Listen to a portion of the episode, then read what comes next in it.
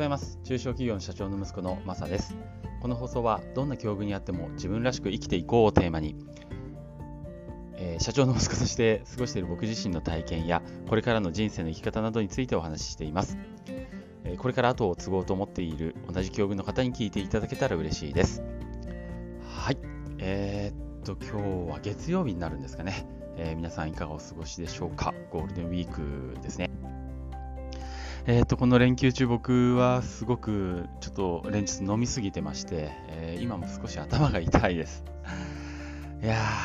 ーこれから、えー、と父である社長とですねあのちょっとお食事があるので、えー、頑張っていきたいと思います。何を頑張るんだわからん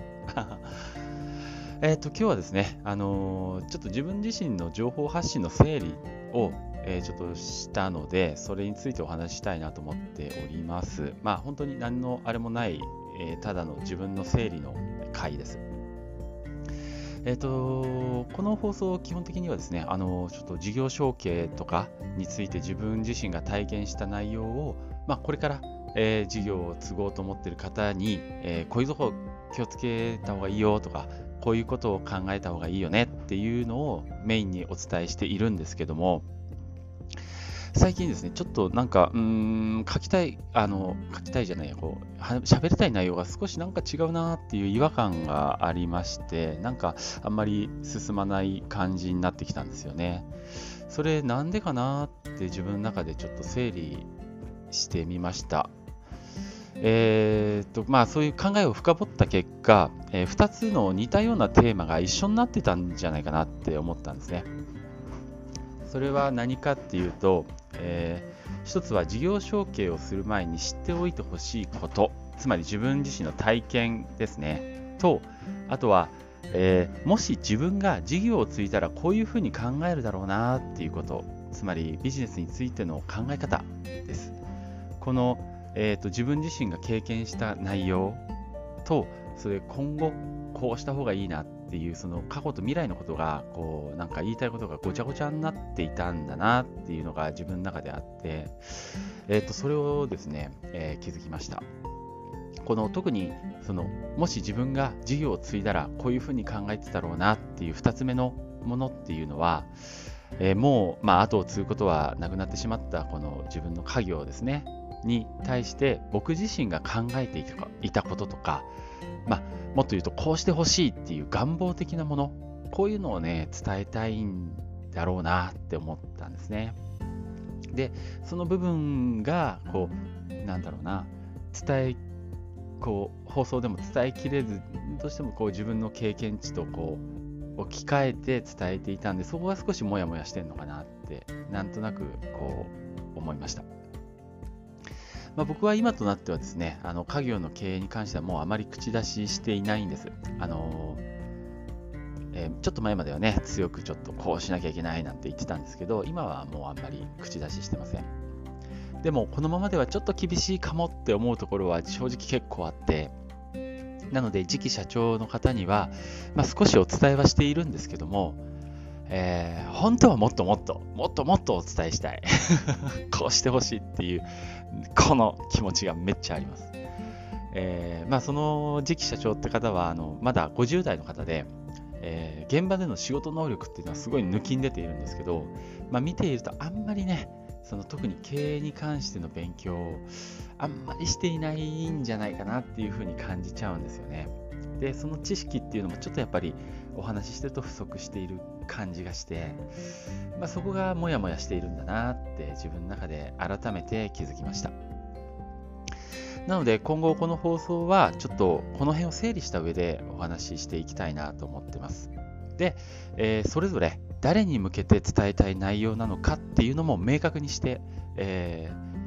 ー、伝えられたらいいな、お話できたらいいなって思っております。まず事業承継について、えー、これは、えー、みっつ大きくあって、ひとつは事業承継する前に知ってほしいこと、つまりこれは過去の自分へ向けての発信ですね。こういうこと気をつけておいた方がいいねと か, かこういうこと考えておいた方がいいねっていうようなことです。で、ふたつめが事業を進めていく上でヒントとなること、これは、まあ、現家業へ向けて僕がこうなんだろう、後を告げなかったその自分の家業に向けてこういうふうに、えー、していった方がいいんじゃないですかって、こういうふうに考えていった方がいいんじゃないですかっていう、そういうことを伝えていく発信ですね。で、最後、たまにみっつめ、たまにマーケティングの話も入れたいなと思ってます。これはあの妻はラーメン屋さんやって、まあ、自分でビジネスやってるんですけど、数字とか論理が結構苦手なんですよね。だそういった妻へ向けてちょっとマーケティング的な考え方っていうのをたまに発信したいなと思ってます。で、えー、事業承継以外にも自分自身の今後の人生の模索、これについてもお話ししていきたいなと思っているんですけど、まあ、これは今取り組んでいる輸出入のビジネスですねと、あとはコンテンツビジネス、まあ、ブログとかそういうやつです。で、あともしいければ、えー、サイト作成とかプログラミングとかそっちの方も少し、えー、興味があってやりたいと思っているので、まあ、そういった自分の人生の模索についてもこ